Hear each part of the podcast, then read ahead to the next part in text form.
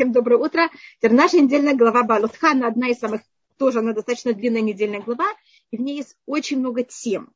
А первая тема, которая в ней начинается, это зажигание, ханукаль... это зажигание семисвечников в храме. И вопрос, который рассматривается всеми комментаторами, это почему это в этом месте, какая связь. Э, зажигание семисвечника должно было быть написано уже давным-давно, когда был построен мешкан. И это же, да, пожалуйста, говорите, что хотите спросить? Авраам, э, Илю Нешама Авраам Алексей бен Хевель. Да, Хевель. Просто, если можно мне, или Хевель, может быть, я не знаю, но то, что мне написали, то я сказала. И рассматривает Рамбан, Раби Муше бен Ахман, он приводит Мидраш, что когда в прошлой недельной главе у нас описывалось, как каждое колено взяло и принесло э, подарок в мешкан э, и у нас первые 12 дней службы в мешкане, как это только началось, каждое колено приносило подарок. А колено Леви, глава которого был Аарон, не принесло. У него это не была обязательная вещь, это подарок, это же только если вы хотите. И у Аарона почему-то это вообще ему не вошло, как-то не подумал об этом. И когда Аарон увидел, как все приносят, он же мог тоже как будто быть, подражать их, но подражать это же неправильно. Это вещь, которую человек должен рассматривать сам от себя. И Арону было очень больно, почему всем захотелось принести подарок Мешкан, а ему не захотелось. И он был очень огорчен. Как это может быть, что именно он, который служит Мешкане, ему такое даже не вошло в голову. И он тогда сказал Муше, Муше, как это может быть? Почему мне? Я даже не подумал об этом. И тогда Муше ему сказал, Шельха гдулями шелахим. То, что ты делаешь, это еще более великое, чем они.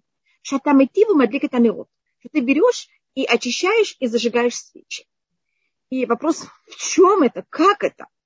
И рассматривает на это Рамбан, что он считает в этом намек на то, что было, когда были Хашмонаим, что когда, вы знаете, во время второго храма, когда греки взяли и а, а, опустошили храм, и все подарки, которые дали э, президенты всех колен, они исчезли, а то, что Аарон берет и зажигает семисвечник, это его потомки, как вы знаете, Хашмунаим, они были потомки Аарона, и они тогда воевали, очистили храм и зажгли в нем семисвечник.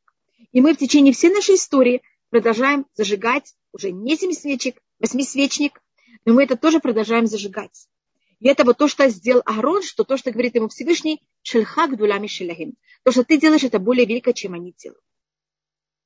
Зато говорится балутха, это мирот, когда ты возьмешь, не говорится багадликха, когда ты зажигаешь, говорится балутха, когда ты поднимаешь. А, и одно из простых объяснений, потому что огонь, как вы знаете, он идет всегда вверх. И говорит об этом э, комментатор, и Раши это приводит, что когда Аарон должен был зажигать свечи, он не может только зажечь, он должен был ждать, чтобы огонь поднялся, чтобы был такой настоящий огонь. Вы знаете, бывает, зажигаете, есть такой маленький. А вот Аарон должен был ждать, пока огонь полностью охватит фитиль. И это понятие того, что если мы что-то сами, зажигание свечей – это также зажигание нашей души. Если мы что-то решаем делать, никогда не начинать вещь, которую вы потом не закончите.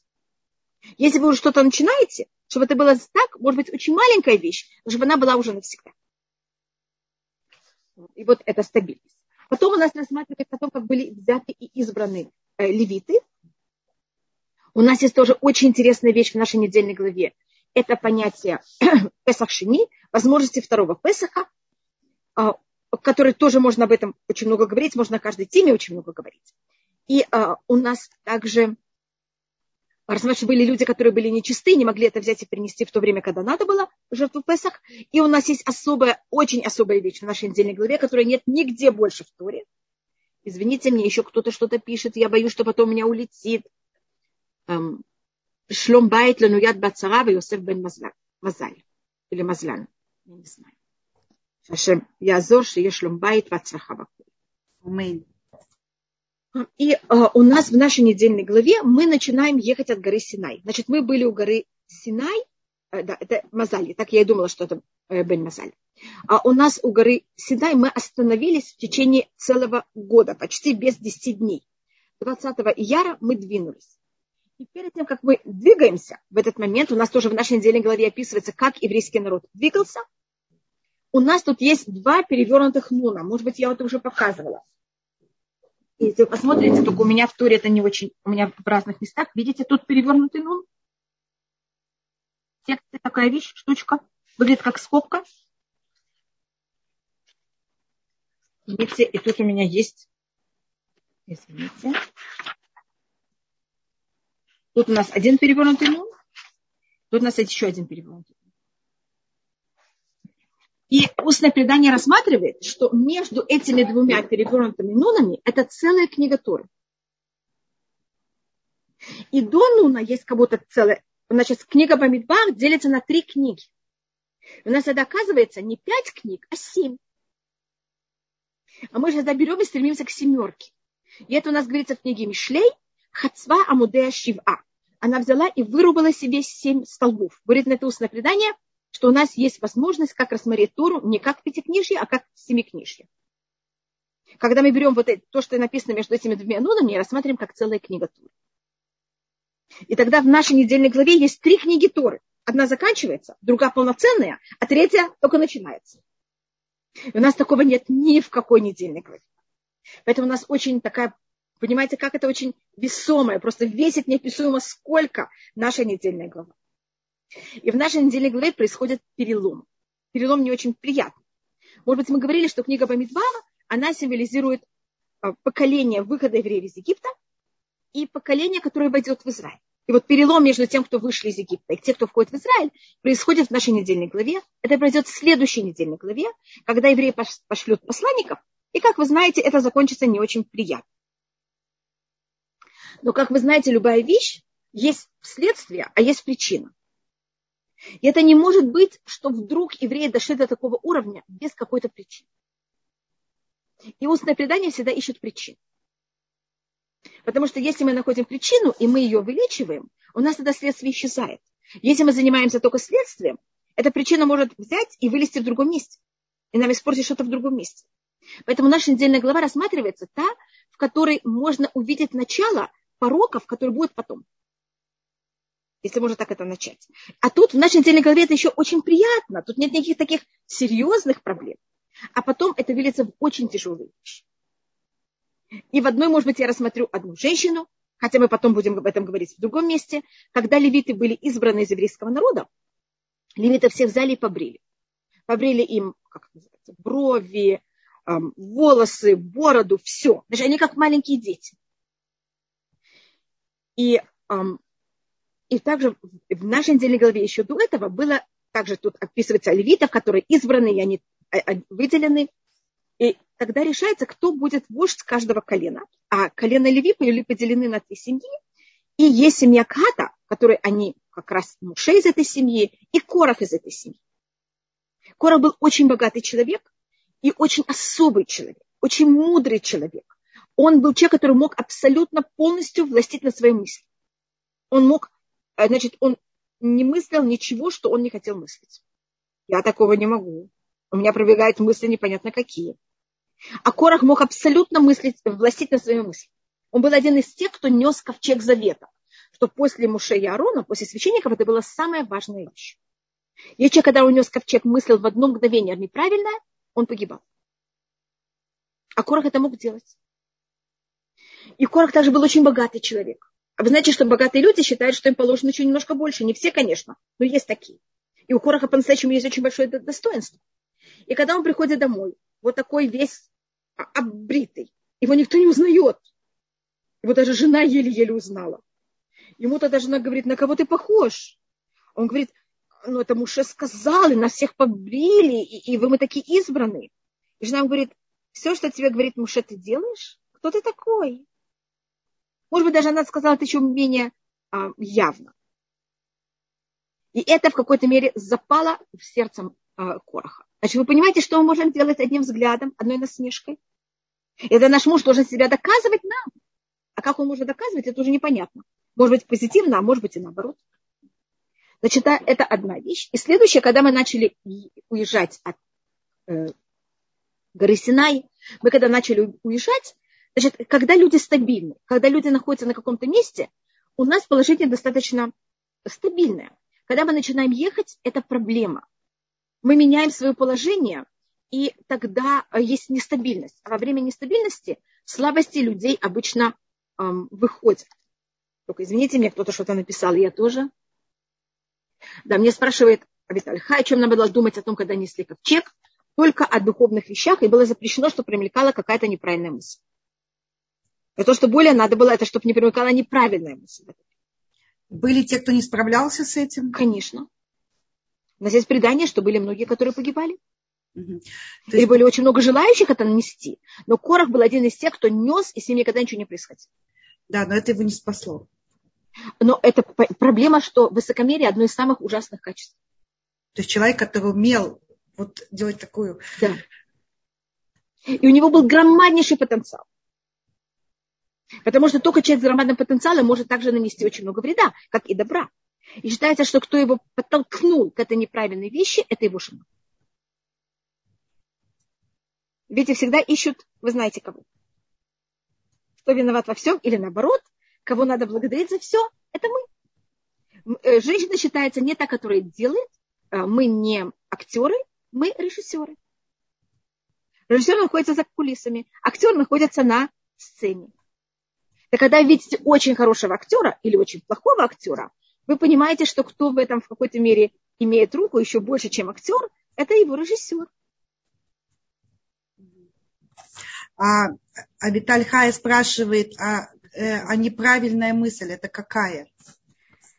Скажем, думать какой-то о неправильном, делать неправильный поступок, какую-то неправильную мысль о Всевышнем, неправильную мысль о том, скажем, не знаю, там, подумать, что какой э, теоретически ковчег нес того, кто его нес. Не надо было даже стараться. Но какой-то неправильная мысль о ковчеге.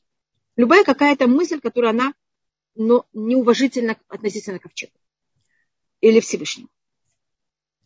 Мысль нехорошая о каком-то евреи. Нести ковчег это была очень почетная обязанность. Очень. Это было самое, вот после священ... главного священника и священников, это была следующая самая почетная. Ну, а была очень опасная. И была очень опасна. Вы знаете всегда, если вы директор, вы намного более большой опасности, чем если вы простой рабочий. От вас просто совсем другой.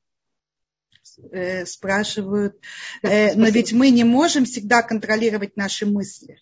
Да, поэтому в момент, когда люди прекратили, у нас эта возможность контролировать наши мысли, и Всевышний же знает, что мы в состоянии, что нет, у нас тогда прекратился храм. Потому что в храме мысли, они рассматривались как поступки, как э, слова. Только за них не наказывали. Кроме главного священника в э, святая святых.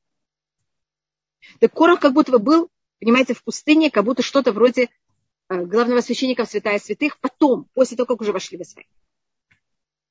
Просто хочу рассмотреть, что он был величайший человек. Но, э, конечно, он привел к очень непростым последствиям для себя, для своей семьи, для всего еврейского народа. Я только еще в нашей недельной голове корень. Понимаете, в чем это? Там были два корня. Один корень это была его жена, которая на нее посмотрела, сказала, на кого ты похож, и как ты это. Он должен был доказать, что он самостоятельный. И а, вторая вещь, это кого взяли и сделали глава его семьи, семейства Кхат, это было не его, а кого-то другого, Эльцефан бен Узеля. Это его очень задело. Значит, то, что считается, что вот восстание Короха, которое казалось очень честной и такая демократичная, корень ее был в высокомерии. Извините, что я так говорю про Короха, что я совершенно не э, вообще в э, непонятно сколько э, шнот о, это световых годов от него, но просто я только пробую рассмотреть, понимаете, в чем тут была проблема. Я совершенно его не осуждаю, я не могу его осуждать. Я только показываю, понимаете, что тут мы говорим о том, насколько люди должны понимать не что они делают, а понимать их не, эм, мотивы. Мотивы, да. Мы только говорим про мотив. Это одна у нас начинается в нашей недельной главе одна вещь. И следующая вещь – это когда мы начинаем ехать, и это сейчас люди, которые переезжают, меняют свое место, меняют работу. Любое понятие изменений выходит замуж. А любое изменение, оно может привести к нам, к нас к чему-то очень хорошему, но оно взбудораживает. И это mm-hmm. очень такая нестабильная, наше нестабильное положение, и это может быть не так просто. Потому что евреи были у горы Сина, и все было как будто уже правильно. Как мы начинаем ехать, у нас начинаются проблемы. И а, поэтому перемещение, это надо... И вы знаете, есть многие люди, которые, они когда перемещаются, у них происходит очень много проблем в семье. Это это не простая вещь переезд. А наоборот, есть случаи, когда это наоборот берет и очень укрепляет все. Поэтому, если вам надо что-то менять, берите это, понимаете, как это, думайте о том, чтобы это как и никак не повлияло на то, что с вами происходит. Тут я вижу, что меня еще что-то спрашивает, и мне очень сложно прочитать. Тут вопросы по поводу мыслей. А прежде чем мы перейдем вот к этой теме, мне кажется, она стоит того, что мы на ней вообще остановились по поводу мыслей, важности нашей, нашего внутреннего голоса. Э, я бы хотела еще вас, знаете, что спросить? Как эта недельная глава, которая такая, вот, э, мне кажется, очень э, исторически судьбоносная. Как мы можем ее в наши дни отразить вот в тех событиях политических или экономических? Я говорю, мы сейчас, сейчас очень много людей перемещаются. И подумать о том, как, чтобы это правильно, понимаете, как, чтобы это нас возвысило и сделало более сильными и крепкими, а не ослабляло. И одна из вещей, которых тут устное предание говорит, это очень важный мотив. Это снова мысли. Говорит устное предание, как они взяли и уехали от горы Синай, им Всевышний сказал, это не было их решение. Им было сказано, сейчас уезжайте. Значит, как евреи знали, что надо было ехать, тут у нас также описывается, как они ехали, это что облако вдруг вознеслось. Понимаете, как это? Оно было вот так вот раз, раз, и вдруг оно превратилось в форму бревна, и оно показывает, в какую форму надо ехать, в какую сторону надо ехать.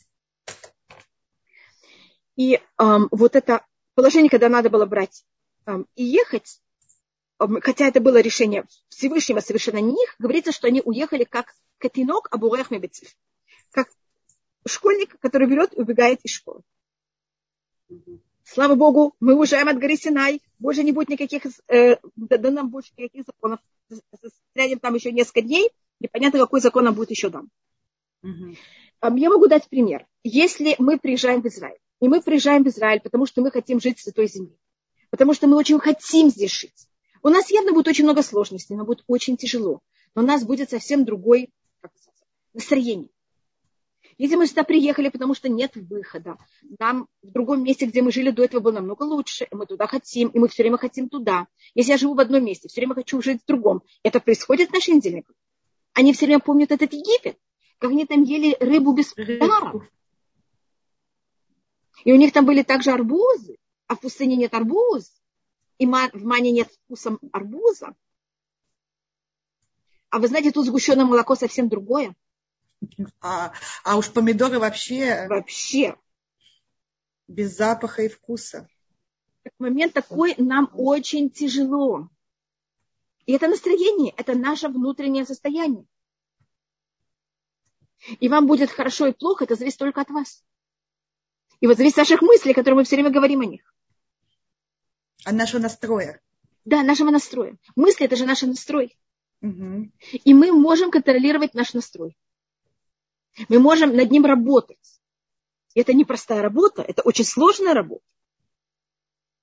И в жизни нашей происходит очень много разных вещей. Вы можете все время оплакивать то, что происходит, вы можете видеть это как вызов. И опять-таки высокомерие, которое погубило. Да, конечно. Как это происходит со мной? Почему это со мной? Я же намного лучше всех. Со мной такая вещь Всевышний вытворяет. Это не, вообще невозможно. Извините, что я говорю такие фразы о Всевышнем. Угу. Как у меня такая вещь произошла. Вы в руках Всевышнего. Значит, вопрос наш не, почему это с нами произошло и как это произошло. Вопрос, что я с этим должна делать. Как я должна на это реагировать. Вы знаете, Муше оказался казны, кос... Красноречив да, я не знаю, как это все сказать на русском. Я только могу это прочитать, не могу произнести, извините. И Муше мог сказать Всевышний, как меня, почему? Еще и лидером стать. Да, и потом ты от меня еще просишь быть лидером? И все время со всеми разговаривать? Муж этим не занимается, он просто говорит, у меня вот такая проблема. Всевышний говорит, хорошо, я тебе дам помощника Аарона. А говорят, он и сказал так. Да? Конечно, он сказал. Но он, и, конечно, он так сказал. Это не значит, что если у меня нет проблемы, я должна от нее ее прятать и говорить, что у меня нет. Поэтому я и привожу это как пример. Но мы ничего не прячем, но мы ничего не так же не превращаем, понимаете, как в камень преткновения, который невозможно переступить. Если у меня проблема с языком, и я не могу разговаривать, я себе могу взять переводчика. Я просто говорю, как Муше, как Всевышний говорит Муше, идем, есть проблема, мы ее решим. А у нас, когда есть проблема, мы с ней, как она у нас как ширма, которая нам не дает никуда продвигаться. И мы пробуем эту проблему решить. А тут вопрос не решить проблему, а как выйти из этой проблемы. И это одно из особенностей еврейского народа. Мы такие называемся скользкая рыба. говорят о евреям, что мы скользкие, мы всюду находим выход из положения. Есть стена, вы с этой стеной можете очень хорошо бороться, но вы получите достаточно много ушибов, и непонятно, стена сдвинется с места или нет. А очень намного быстрее и проще ее обойти. Угу. Снова я не могу сказать, что всегда надо обходить, но а, обычно это легче, быстрее и проще. Поэтому мы настраиваем свое настроение о том, как решить проблему, а не с вопросами, почему, из-за чего это есть. А как мне конкретно сегодня жить и быть как можно более довольным и радостным. Вы знаете, сколько раз мы покидали наши страны? По-моему, уже мы говорили об этом. Мы покинули Израиль, и мы оказались в изгнании. Если мы, и мы, конечно, мы оплакиваем наше изгнание из Израиля, а три недели в году. Ни больше, ни меньше. Здравствуйте, Рита! Но мы не каждый день оплакиваем то, что мы в изгнании. Потому что то мы не сможем, понимаете, как это, мы не сможем жить в новом месте. И у нас описывается в нашей неделе главы также о том, когда евреи перемещались в пустыне, так были места, которых были очень хорошие, а на завтра им говорили уезжать, а были места очень плохие, и как раз там облако оставалось на очень долго. Из места, где они были только один день, так это не страшно, они еще не успели распаковаться. А были дни, где они, места, где они были несколько дней, они только успели распаковаться, построить шатер, и что произошло? Им говорили ехать дальше. И вместе с тем евреи это все сохраняли. Это тоже говорится в нашей недельной главе. Ведь наша недельная глава говорит именно об этом перемещении. И как с этим жить. Мы, наше начало еврейского народа, перед тем, как мы даже вошли в Израиль, мы по пустыне скидались. И нас научили, как жить в скидании. И конец нашей недельной главы, это такая очень тяжелая вещь. Это в какой-то мере, то, что я вам говорю, это начало перелома между Муше и еврейским народом. Что Муше говорит, я не могу быть их вождем. Видите, Муше не отрицает это положение. Муше приходит и говорит, Всевышний, что мне делать? Не могу. Они плачут про ман. Ман – это моя символика. Потому что, вы знаете, ман падал в пустыне за счет Муше. Ман – это такая еда без страстей. А, они оплакали, что они хотели страсти. Они, вайт авут ава, им хотелось хотеть. Им хотелось страсть. А Муше это точно наоборот. И тогда Муше говорит, Всевышний говорит, Муше, ты прав, я тебе дам 70 людей, которые будут такими передатчиками. Они будут э, между тобой и еврейским народом. Значит, когда мы видим проблему, мы не должны говорить, что ее нет. Муше, он не высокомерный. Он, э, как раз говорится в нашей недельной главе, что он самый скромный человек, который был когда-то над землей. Когда он видит, что он не может, он не пробует делать то, что он не может. Но он, понятно, как это, но, и он, но он тогда Всевышнему каждый раз дает выход из положения, и Муше на это идет.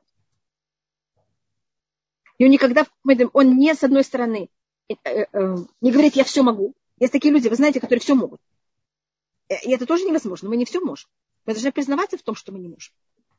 С другой стороны, когда ему Всевышний дает выход, какое-то решение, муж это вся принимает. Он никогда с этим не спорит.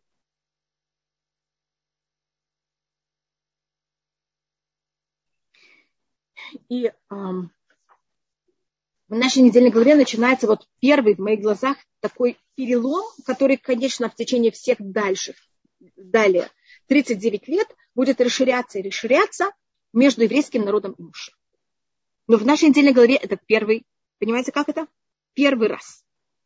И муж так говорит Всевышний, Всевышний, что я родил этот народ, что я должен его нести. Муж чуть ли не увольняется в нашей неделе. Потому что если народу не нужен ман, и они не хотят ман, они не хотят муши. И как говорится, когда они говорят, что они не хотят, э, им не, не нужен этот ман, они не хотят эту рыбу, которую они там ели даром. Ведь устное предание, что значит рыба, которую они ели даром, это имеется в виду, что они э, там имели еду и могли жить без законов. Потому что рыба у нас символика того, что мы можем есть без почти никаких законов. Когда мы занимаемся сельским хозяйством, у нас есть много законов в сельском хозяйстве. А вы, вы знаете, что в седьмой год запрещено пахать, или там надо что-то отделять, запрещен всякие запреты гибридов. А рыбы, почти вся рыба, которая есть чешуя, она кошерна. И рыба, а, может, она не мясная, она не молочная, ее не надо зарезать, ее не надо солить, ее не надо мочить. Поэтому у нас рыба – это символика вещи, которых не нет закона. И когда евреи говорят, что они хотят рыбу, которую они ели в Египте даром, имеется в виду, что они не хотят закон. тхинамина митцвот. А Муше это символика митцвот. Он же дает нам Туру. И поэтому у нас становится сразу вот эта разница между еврейским народом и, Муше. И у нас, конечно, заканчивается наша недельная глава тем, что говорит Мирьям о Муше. И а, именно за счет этого в нашей недельной главе, в которой происходит вот эта, э, вот эта трещина между еврейским народом и Муше, в ней также показывается эта печать уровень Муше, и наоборот высота Муше, которая единственный раз описывается в нашей недельной главе, что он выше любого другого человека. И что нет у нас никакого прока, который может быть как-то на каком-то уровне э, сравнивается с Муше. Что у нас есть уровень прочества Муше, что у нас совершенно другое и совершенно другом уровне, чем все другие пророки, которые были и которые будут. И как Ламанит это называет, Муше называется отец всех пророков.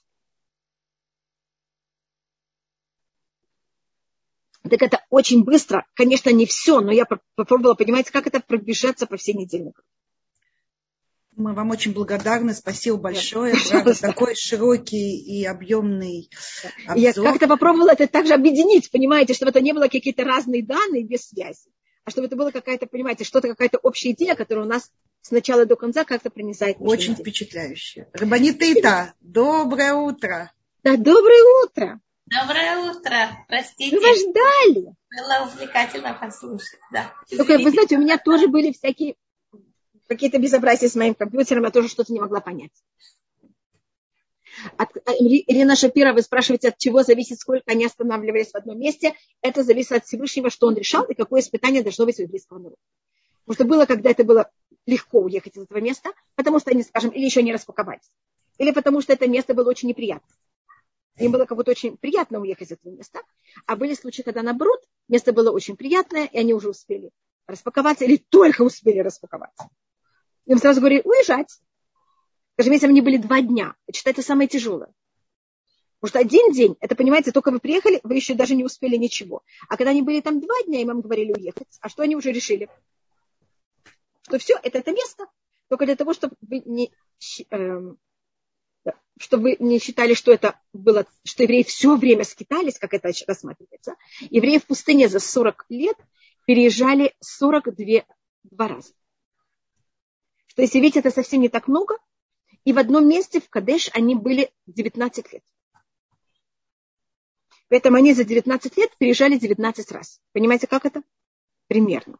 Значит, они первый год очень быстро переезжали, потом они у горы Сина остались почти год, а потом следующие 38 лет они в одном месте были 19 лет, и в 19 местах они были 19 раз. Понимаете, как это? В каком-то месте по одному разу, в, каком- в каком-то месте год, в каком-то месте, значит, вот это уже эм, если мы говорим просто о статистике, это примерно раз, переезд в раз в год. Хотя, может быть, в каком-то месте оставались больше, в каком-то меньше. Но это не было такое, понимаете, страшная такая вещь. За 19 лет, за 38 лет переезжать 20 раз, это не так страшно. Просто мы всегда считаем евреев в пустыне, понимаете, в каком уровне, просто скидающие, мне кажется, э, чуть каждый день. Просто поэтому я рассматриваю, хотя были места, где это было очень непросто. Значит, я знаю, что есть два человека, которые поднимают руку, и есть еще люди, которые что-то спросили, я даже не видела. Ага. Сколько было остановок? Было 42 остановки в течение всей, всего времени, с момента, как мы вышли из Египта, пока мы дошли до Израиля. А как, мы, как быть уверенной и понимать, что можешь, а что не можешь? Хая, очень правильный вопрос. Считается самый важный вопрос в течение нашей жизни. Это понять, что мы можем, и понять, что мы не можем. А первым делом это попросить Всевышнюю помощь понять. Для этого есть молитва. Да, кто-то сказал Масе вот Симане Баним, это очень важная вещь. А, без Раташем, когда мы дойдем до последней главы нашей недельной главы, нашей книги, Масе вот значит то, что произошло с нашими отцами, произойдет также с нами. И считается символически, что эти 72 поездки, они символизируют все, все исторические точки, которые произойдут с еврейским народом. И также каждым человеком в отдельности, у каждого человека... И с каждым человеком в отдельности это рассматривает Гон Невин. У нас, понимаете, такая интересная вещь. Каждый человек и весь еврейский народ проходит тот же самый путь. Скажем, даже посмотреть такую интересную вещь. Авраам не родился в Израиле, пришел в Израиль. Как он только сюда приходит, начинается голод. Значит, экономическая проблема. Мы приезжаем в Израиль, и с чем мы встречаемся первым делом? Не кажется, с экономическими проблемами. И тогда мы должны как-то э, как-то ужиться с этим новым укладом новой страны.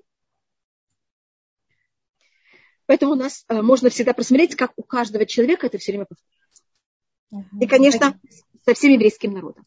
Пожалуйста, извините, Глина. А какие симоним есть, ну или знаки, какие есть знаки, чтобы понять, что тебе Всевышний хочет, чтобы ты поменял место жительства или двигался? Это очень индивидуально. Что?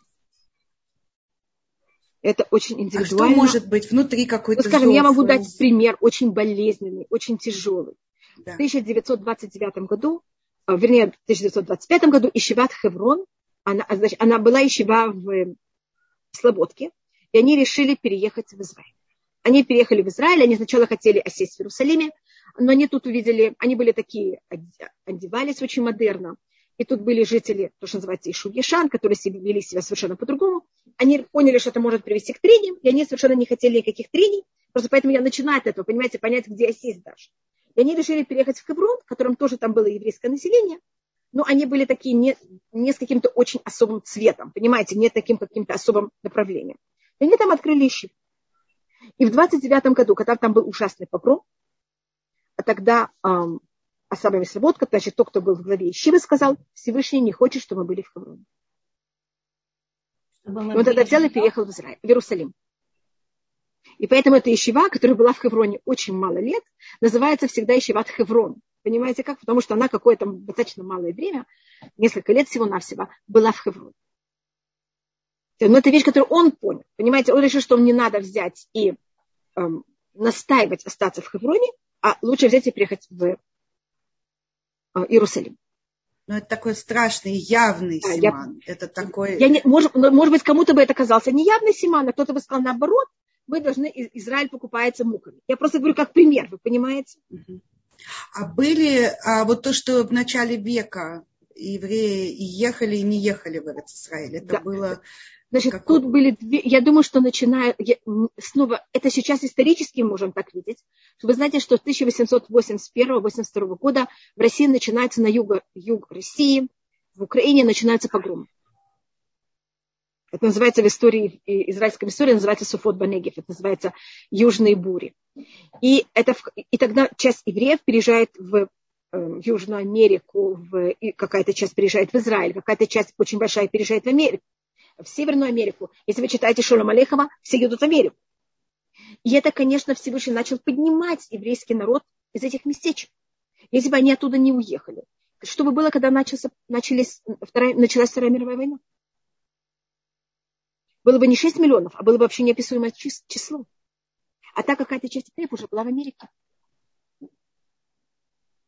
То же самое мой отец, как он остался жив, а, родители моего отца, они были в Латвии, когда начинается Первая мировая война, а, жители евреев Латвии и взяли и, и оттуда эвакуировали. И родители моего отца оказываются в Казани. Теоретически это спасло им жизнь. Потому что в Латвии 90% евреев были убиты. А до Казани немцы не дошли. То же самое родители моей матери. А, они были из Бреста. Знаете, что было со время Бреста? Это же один из первых мест, которые были захвачены. И так они были эвакуированы во время Первой мировой войны. И они оказались в Куйбышеве, и так они стали живы. Теперь были евреи, которые потом старались уехать назад. И те, кто ехали назад, им казалось, что они достигли то, что они хотели, вы понимаете? Снова это можно видеть за сейчас, понимаете? Тогда это было совершенно непонятно, что и как. Я просто показываю руку Всевышнего. Понимаете, я сейчас ничего не говорю о каждой единице, как ему понять. Но понимаете, что это эвакуация евреев в Россию из Литвы, Латвии, Белоруссии. Это спасло большую часть евреев. Скажем, мою семью это спасло. Меня по-другому просто не было в мире. Но это такие глобальные вещи, да, там. Но ведь люди не уезжали почему? Потому что они не хотели потерять э, насиженные места в плане кашрута, школ, воспитания детей. Они не потому, Конечно. что они... Мы никогда не знаем. Значит, вот, это, вот это то, что наша также недельная глава рассматривает, какие были у них настоящие мотивы.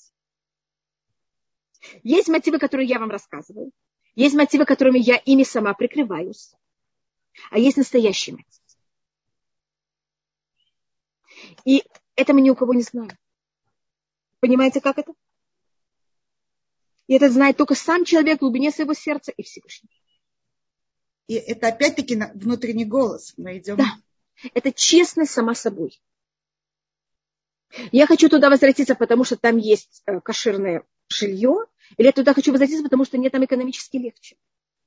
Или потому что я там более важный человек, и меня там все знают, а тут я ничто. Почему я туда хочу возвратиться? Конечно, я всем буду объяснять, потому что там более духовное возвышенное место. А внутри я знаю, что я туда хочу возвратиться, потому что я там буду более важной. Потому, Тут что, меня не потому что будет помощница потом. Да? А потому что тут мне надо будет очень много трудиться для того, чтобы построить новое место. А там все настижено. И там намного легче, и все я понимаю. Это лень, это высокомерие. Я просто говорю как варианты. Когда вы слушаете человека, вам не кажется, что он говорит из лени и высокомерия? Вам кажется, что это здравый смысл? Конечно. И он сам так уверен. Поэтому надо быть очень честными с собой. Это рассматриваем Месилат и но это снова это относится к не этой недельной главе, а следующей, но просто мы начинаем, в этой недельной главе начинают говорить о вот этом, что, как, что, почему вы это делаете. Понимаете, как это? Не что вы делаете, а почему. И говорится, что в Масят Ишрим это пишет, это говорится в Зоре, что почему посланники, есть очень много объяснений, почему посланники пришли и сказали то, что они сказали. Они, конечно, это объясняли очень религиозно. Они объясняли, что в пустыне у нас есть ман, и у нас есть вода, и есть муше, и мы можем же заниматься Торой день и ночь. Мы придем в Израиль, надо будет пахать, надо будет сеять, у нас не будет времени заниматься Торой. Это то, что они говорили. А то, что был главный их мотив, внутренний, глубокий, в пустыне мы вожди. Мы войдем в Израиль, а кто будет в Израиле вожди? А может быть не мы? Может выбрать кого-то другого? Это высокомерие. Желание держаться за узды власти. Снова, извините, я вообще никто говоря о них. Я просто говорю, а, понимаете, я просто передаю эту идею для того, чтобы мы сами понимали, из-за чего и что мы делаем. И проверяли свой внутренний голос очень честно. Вы можете обманывать всех, но желательно одного человека, пожалуйста, не обманывайте. Знаете кого? Самого себя. Это не стоит, это вам просто будет разрушать жизнь. А если себя не обманывать, зачем других обманывать? Это просто глупо. Какая вам разница, что другие о вас думают? Это никому не поможет, ничего не изменит. Так это главная тема нашей недельной главы. Следующий, и значит, у нас есть три главы подряд. Это тема, которая принизает их очень глубоко. Это вот, вот эта тема, что и почему вы делаете. Даже не так что, как почему.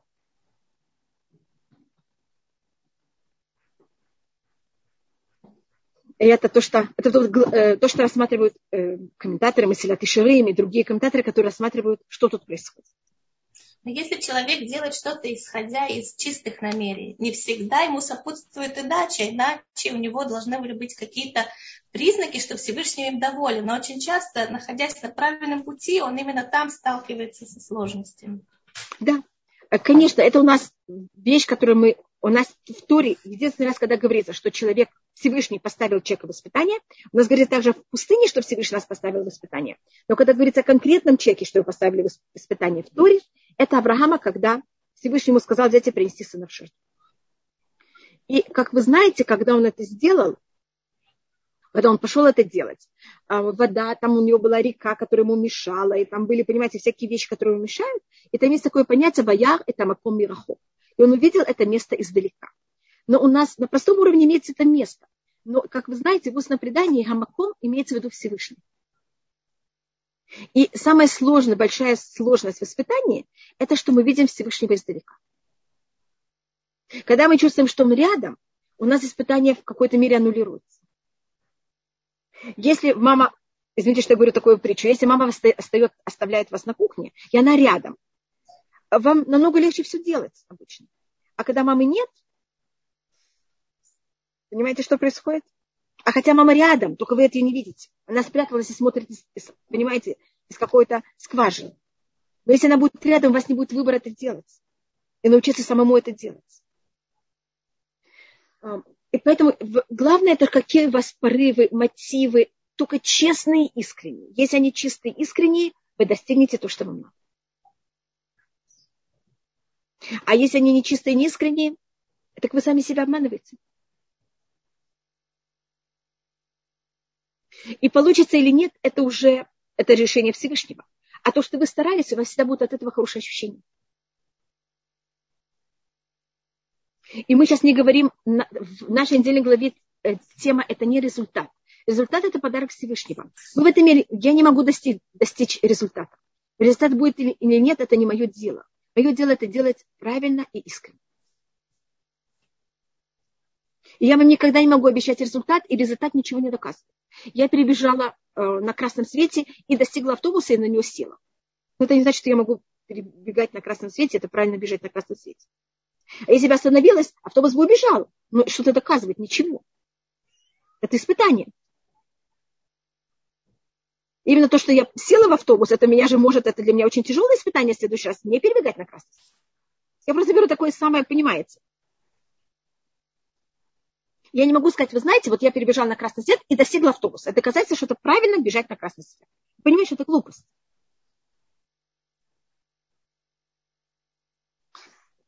Поэтому мы должны есть по закону Торы, мы должны себя правильно вести. Есть понятие этики, как мы должны себя вести. И человек должен понимать, что правильно и что нет.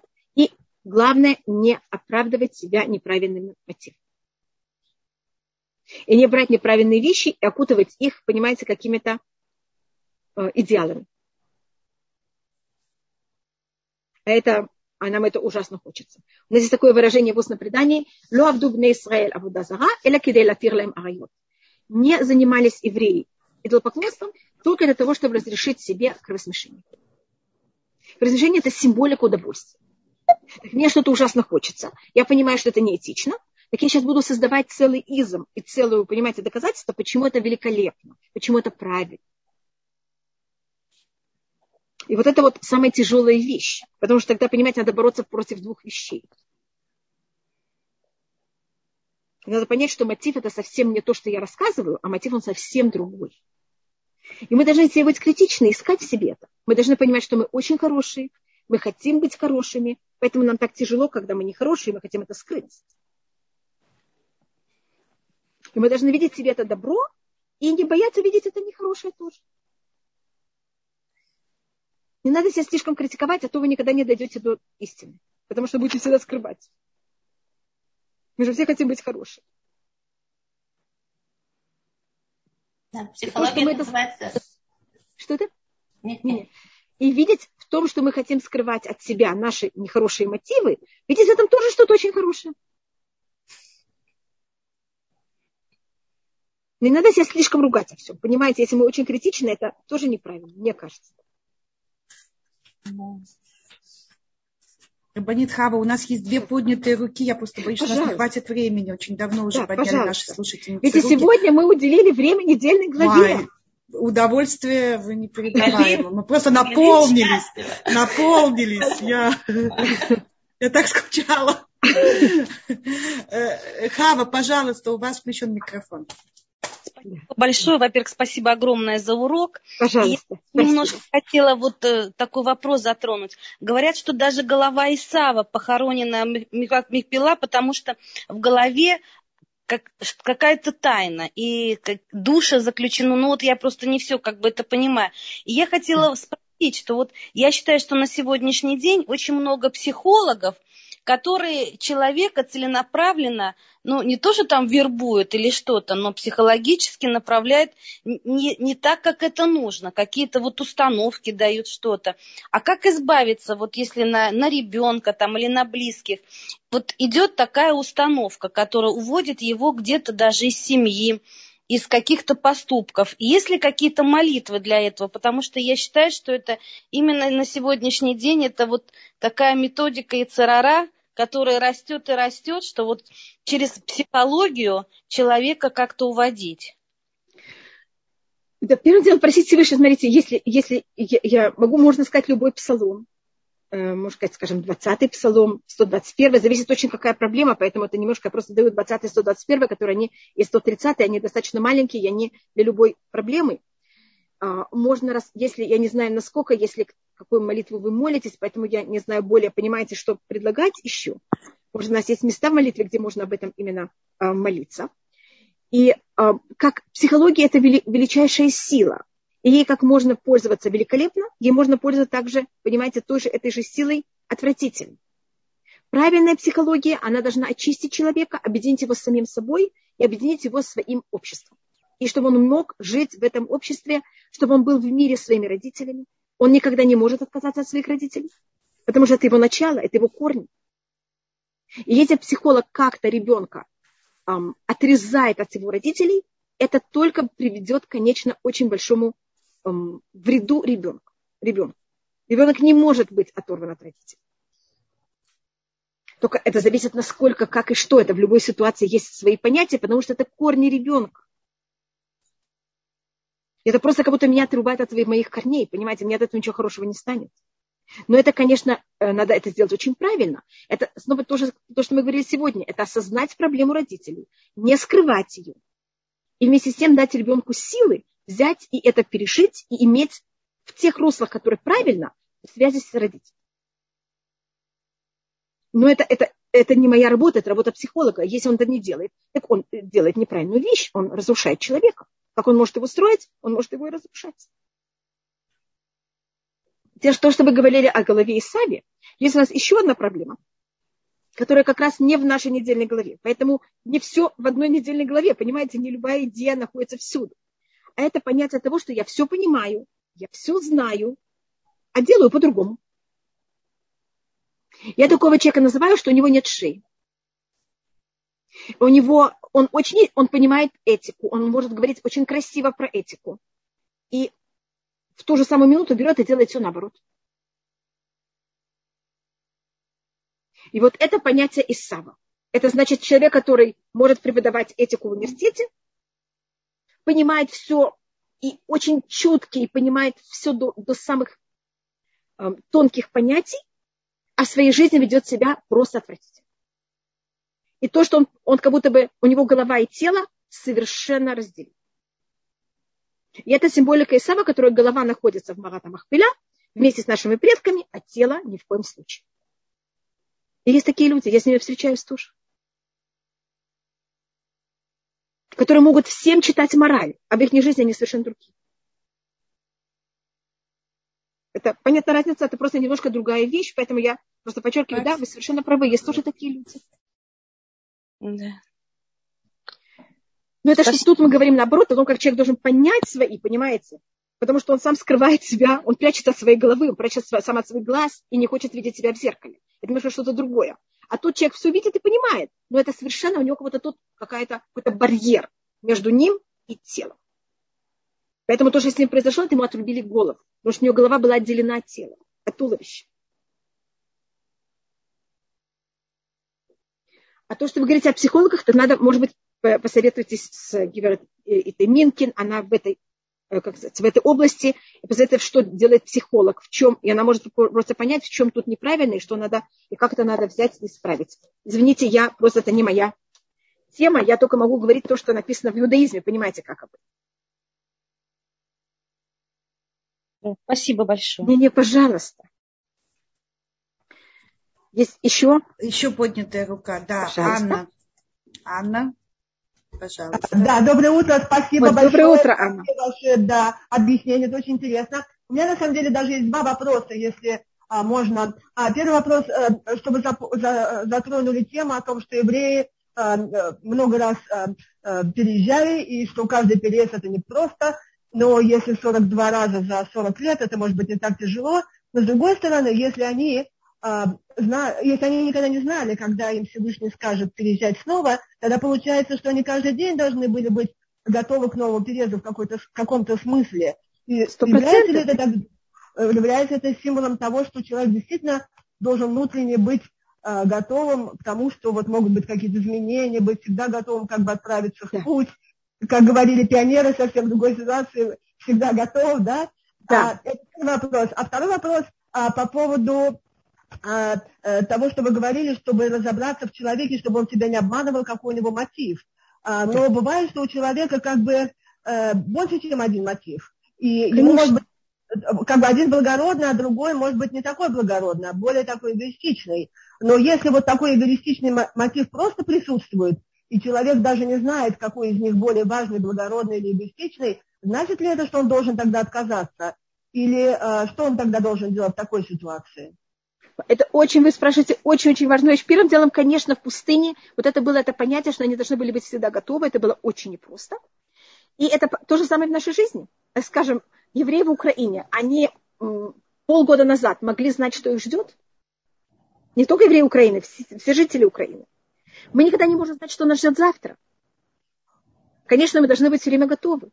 И у нас как раз сейчас год Шмита, и это одно из понятий, седьмой год, когда мы не обрабатывали землю, чтобы у нас не было этого ощущения, что мы хозяева земли. Земля это что-то очень устойчивое.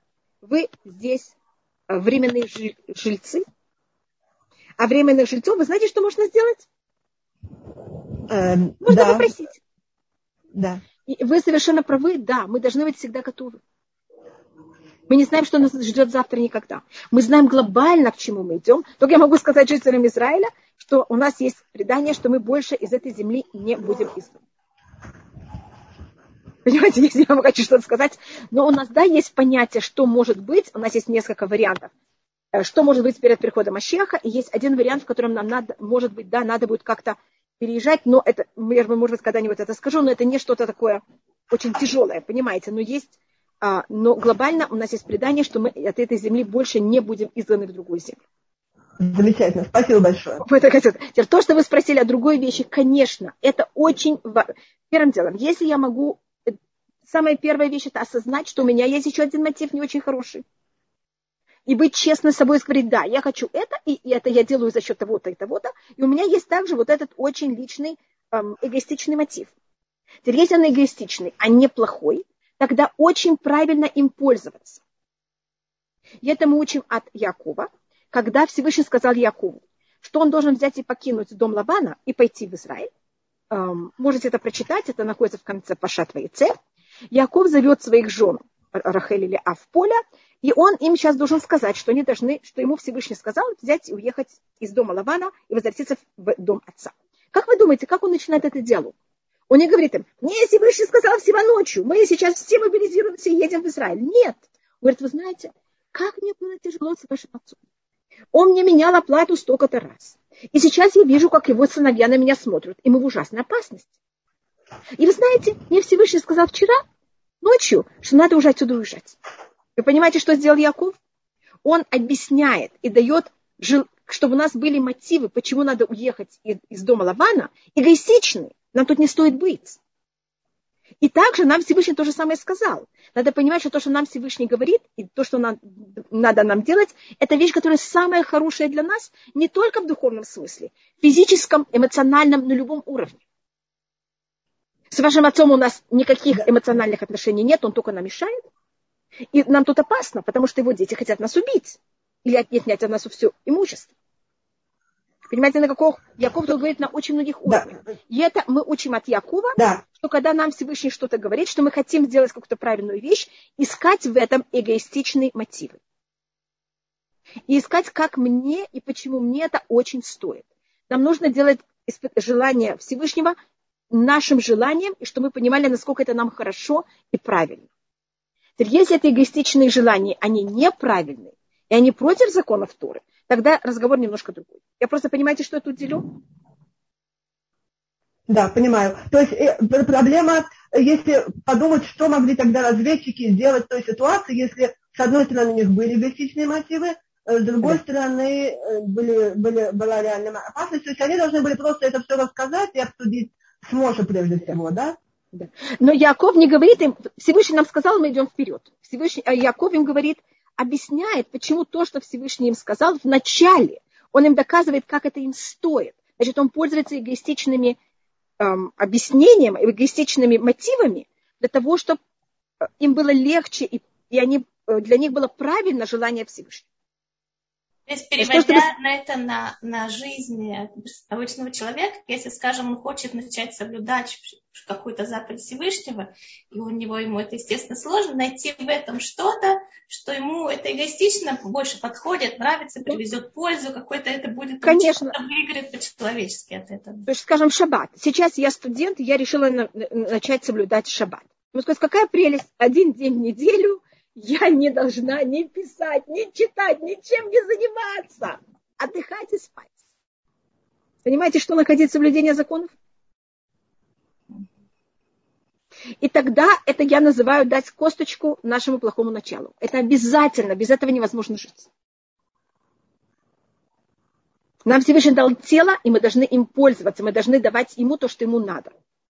Мы не можем только тащить себя за голову. Понимаешь, что тащить за голову? Не, не считаться с телом вообще. Надо считаться с телом.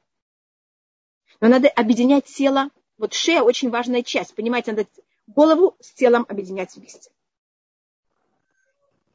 Тут что-то пишут. Спасибо. Спасибо. Ой, пожалуйста, пожалуйста.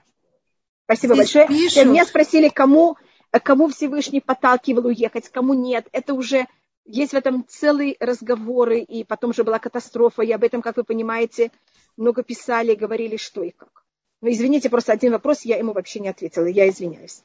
Спасибо большое, Марина, спасибо большое всем. Извините, Говорит Хава, говорит Хава, здесь много комплиментов, и э, Ой, спасибо не большое. можно только присоединиться и сказать, что у нас не многоточие. Мы продолжим разговор ровно через неделю. В 10 утра без раташем. И также я хотела вас попросить благословить всех нас, а особенно тех людей, которые сейчас вынуждены были переехать. И надеюсь, что, чтобы у них все сложилось и было все хорошо. Аминь. И чтобы... Спасибо, Марина. Да, и вы видите, как наша недельная глава как раз говорит о переезде. Да, вот поэтому я и прошу, чтобы да, да, конечно. вы... И надеюсь, наш урок сегодня дал им много сил. И... Аминь мотивации и правильности поступка, okay. правильного места, да. которое они выбрали. Ну и хочу сказать okay. от себя, что этот Израиль очень маленький, но при этом ужасно большой. Здесь настолько много есть, где можно, если вам не нравится в одном месте, переехать в другое, искать и находить там, где вам будет хорошо, вам и вашей семье. Самое главное. Аминь. Конечно. Большое спасибо. И снова извините, если я кому-то что-то не ответила. Я извиняюсь, я вам сказала заранее, что у меня в последнее время, я не знаю, как, понимаете, Все как замечательно. немножко этим работать. Мы немножко не поговорили о внутреннем голосе. Мы, о внутреннем голосе. мы немножко не поговорили о внутреннем голосе, но это мы поговорим еще. Это очень глубокий вопрос, как вы понимаете. Да, но мы еще вернемся. Это рассматривает Масилат и Шарим, это рассматривается, это, конечно, в более таких этичных и глубоких книг, и как вообще понять свой внутренний голос, как его услышать, как его не, не заглушить. И быть надо быть чутким к себе. Но снова это. До свидания. Большое спасибо. Всего хорошего. Спасибо большое. Шаббат нашли свое место. И что все его нашли и почувствовали, как им очень комфортно и духовно, и физически. И чтобы они увидели, насколько им этот переезд, насколько он им помог также физически. И духовно, и физически. И находить в этих новых местах эм, льготы, или я не знаю, что я называю льготы, какие-то плюсы, которые не были там. Как-то себя, эм, понимаете, подкупить. Угу. Надо, Наши... надо подкупать тоже. У нас еще просят одну озвучить одну просьбу к вам. Пожалуйста. Пожалуйста, сейчас я смотрю. Э, да, пожалуйста, говорите. Только быстренько, быстренько. Меня слышно, да? Да, да, да, да пожалуйста. Рабанит Хава, уважаемая, это замечательный, пожалуйста. потрясающий урок. Я прошу прощения, что я вторгаюсь нагло с просьбой. Благословение моих близнецов, это их недельная глава, им э, Юд далит да. Э, будет... Это недельная глава также, недельная будет... глава моего брата. Мой брат, это была его недельная глава, в, когда ему было 13 лет. Он ее читал. Я это Помню, вспоминаю, потому что вы имели непосредственное отношение и к рождению этих детей. Ваш папа, доброй ему памяти, был сандак моего мальчика. И им 31 год на этой, вот в этой недельной главе. Пожалуйста, благословите их. Это Рут и Йосеф Хаим. Я буду вам очень признательна. Конечно. Значит, еще раз. Йосеф Хаим и Рут. Я не помню первое имя? Рут. Рут. Рут. Это девочка. Да, девочка, Рут, Рути. Да-да, Рут и Йосеф Хаим. А вас да. зовут? Лиза, Елизавета. Лиза. Рут бат э, Лиза. יוסף חיים בן ליזה, שיהיו מבורכים ויצליחו בכל מכל כל. אמן. אני מאוד מתרגשת בשביל זה. пожалуйста, спасибо, пожалуйста, конечно. היום לשמוע אותך. תודה. Конечно, чтобы не было все благополучно. Амен. Спасибо вам большое. Пожалуйста, конечно, пожалуйста.